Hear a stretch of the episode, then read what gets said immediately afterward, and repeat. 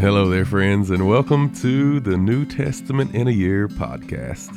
I'm Sean Bailey, and I'm excited to continue this journey with you. We are in this 14 days deep now, 14 days, and we are in Mark 14 as we've been reading through the Gospel of Mark.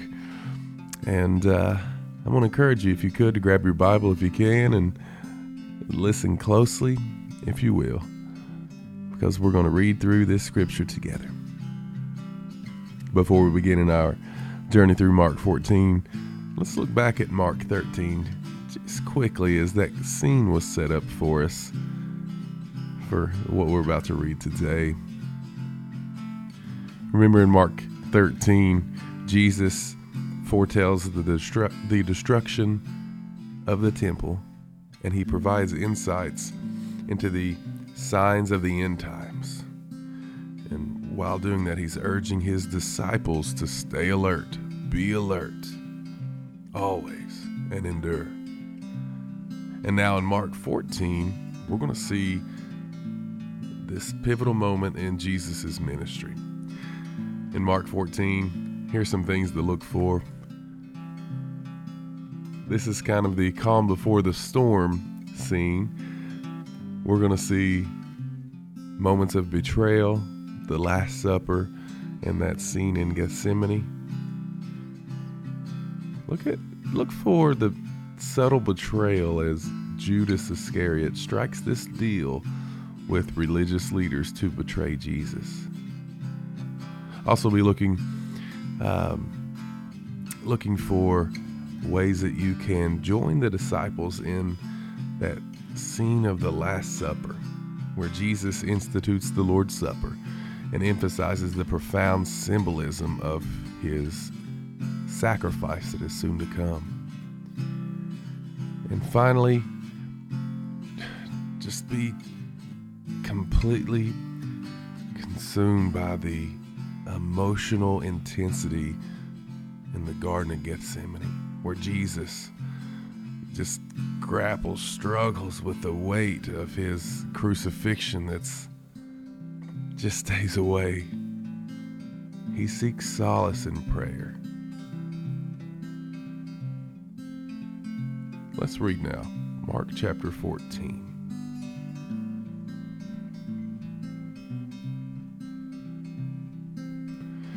It was 2 days before the Passover and the festival of unleavened bread. The chief priests and the scribes were looking for a cunning way to arrest Jesus and kill him. "Not during the festival," they said, "so that there won't be a riot among the people."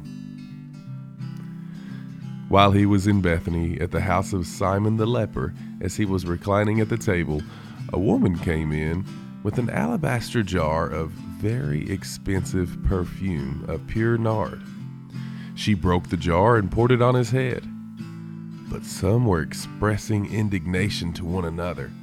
"Why has this perfume been wasted? For the perfume might have been sold for more than 300 denarii and given to the poor." And they began to scold her. Jesus replied, "Leave her alone. Why are you bothering her? She has done a noble thing for me. You always have the poor with you, and you can do what is good for them whenever you want. But you do not always have me. She has done what she could. She has anointed my body in advance for burial. Truly I tell you, wherever the gospel is proclaimed in the whole world, what she has done will also be told in memory of her." Then Judas Iscariot, one of the 12, went to the chief priests to betray Jesus to them. When they heard this, they were glad and promised to give him money. So he started looking for a good opportunity to betray him. On the first day of unleavened bread, when they sacrificed the Passover lamb, his disciples asked him, "Where do you want us to go and prepare the Passover so that you may eat it?" So he sent two of his disciples and told them, "Go into the city, and a man carrying a jar of water will meet you. Follow him.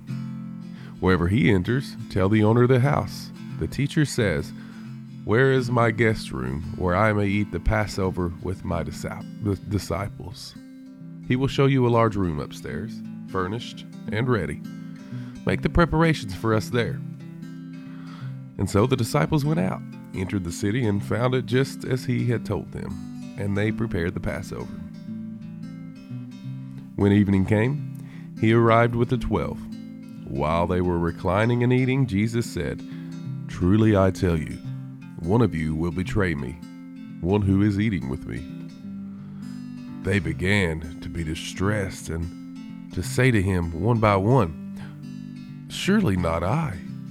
He said to them, "It is one of the 12, the one who is dipping bread in the bowl with me.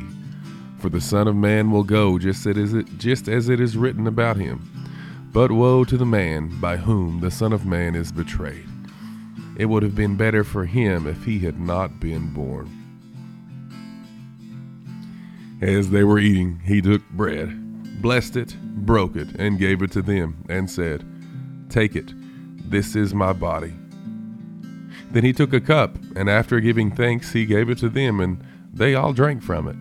He said to them, "This is my blood of the covenant, which is poured out for many. Truly I tell you, I will no longer drink of the fruit of the vine until that day when I drink it new in the kingdom of God." After singing a hymn, they went out to the Mount of Olives. Then Jesus said to them, "All of you will fall away, because it is written, I will strike the shepherd, and the sheep will be scattered. But after I have risen, I will go ahead of you to Galilee." Peter told him, "Even if everyone falls away, I will not." "Truly I tell you," Jesus said to him, "today, this very night, before the rooster crows twice, you will deny me 3 times. But he kept insisting, "If I have to die with you, I will never deny you." And they all said the same thing. Then they came to a place named Gethsemane, and he told his disciples, "Sit here while I pray." He took Peter, James, and John with him, and he began to be deeply distressed and troubled. He said to them, "I am deeply grieved to the point of death. Remain here and stay awake." He went a little farther and fell to the ground and prayed that if it were possible, the hour might pass from him. And he said, "Abba, Father, all things are possible for you. Take this cup away from me. Nevertheless, not what I will, but you will." Then he came and found them sleeping. He said to Peter, "Simon, are you sleeping? Couldn't you stay awake for 1 hour? Stay awake and pray so that you won't enter into temptation. The spirit is willing, but the flesh is weak." Once again, he went away and prayed, saying the same thing. And again, he came and found them sleeping, because they could not keep their eyes open. They did not know what to say to him. Then he came a 3rd time and said to them, "Are you still sleeping and resting? Enough! The time has come.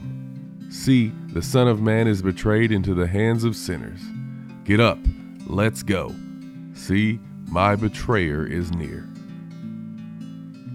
While he was still speaking, Judas, one of the 12, suddenly arrived. With him was a mob with swords and clubs from the chief priests, the scribes, and the elders. His betrayer had given them a signal. "The one I kiss," he said, "he's the one. Arrest him and take him away under guard." So when he came, immediately he went up to Jesus and said, "Rabbi," and kissed him. They took hold of him and arrested him. One of those who stood by drew his sword and struck the high priest's servant and cut off his ear. Jesus said to them, "Have you come out with swords and clubs as if I were a criminal to capture me? Every day I was among you, teaching in the temple, and you didn't arrest me. But the scriptures must be fulfilled." Then they all deserted him and ran away. Now a certain young man, wearing nothing but a linen cloth, was following him.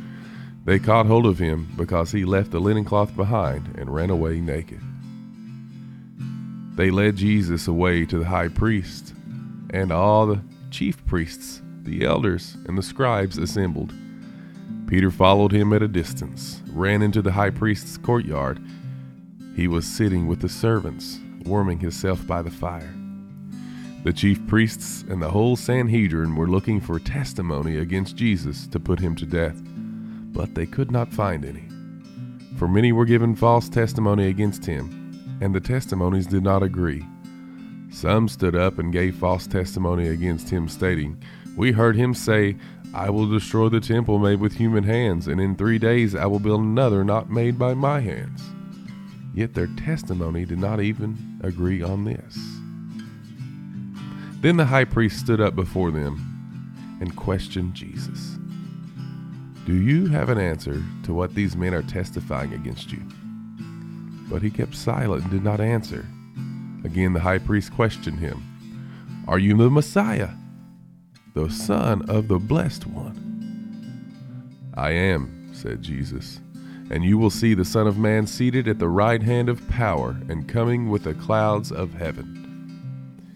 Then the high priest tore his robes and said, "Why do we still need witnesses? You have heard the blasphemy. What is your decision?" They all condemned him as deserving death. Then some began to spit on him, to blindfold him, and to beat him, saying, "Prophesy!" The temple servants also took him and slapped him. While Peter was in the courtyard below, one of the high priest's maidservants came. When she saw Peter warming himself, she looked at him and said, "You also were with Jesus, the man from Nazareth." But he denied it. "I don't know or understand what you're talking about." Then he went out to the entryway, and a rooster crowed. When the maidservant saw him again, she began to tell those standing nearby, "This man is one of them." But again he denied it. After a little while, those standing there said to Peter again, "You certainly are one of them, since you are also Galilean." Then he started to curse and swear, "I don't know this man you're talking about." Immediately a rooster crowed a second time, and Peter remembered when Jesus had spoken the word to him, "Before the rooster crows twice, you will deny me 3 times. And he broke down and wept.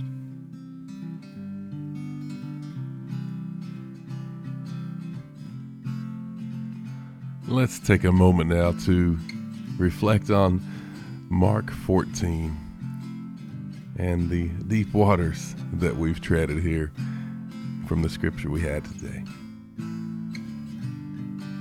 With Mark 14, there's so much, such an emotional journey that we have here through the verses in Mark 14. And you'll first notice this betrayal of Judas. And from Peter.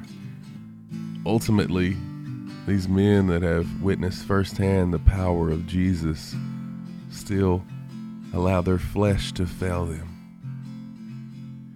Think about moments of your life where choices have had significant consequences, but also think about the amazing power that redemption and forgiveness is offered to us, especially through Jesus. And then we see this extravagant worship from the anointing at Bethany and sacrificial love. Look at the act of worship where a woman pours out this costly perfume on Jesus, knowing her heart was fully in that act of worship, even though being called out, saying that they could use that money that they made to give to the poor. Jesus made clear to us and gave us a little redirection in our hearts that ultimately we need to embrace Jesus when he's with us, and far too often we don't do that. That sacrificial love. Look at the symbolism of the Last Supper. It is so full of symbolism the Last Supper is, it just emphasizes the depths of his sacrifice, the body broken, the blood poured out for the forgiveness of our sins. Consider just how much that means to you, and how does it remind you of the sacrificial love of Jesus? And then we see in Gethsemane, surrender, pain, emotional, just being emotionally overcome.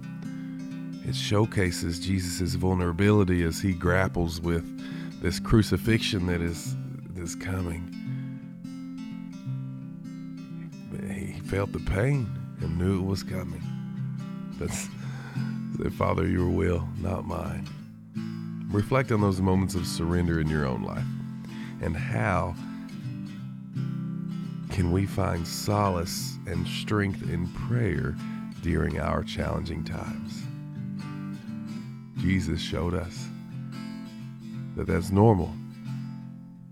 But the true place that we can find that solace and strength comes from our Father in heaven alone. So much in Mark 14. I hope it inspired you and pushed you forward in your journey, in your walk with Christ, and ultimately seeking after a life of righteousness. I hope your day is very, very blessed, and I can't wait to talk to you again tomorrow or as soon as you get the chance. Have a great day. God bless you.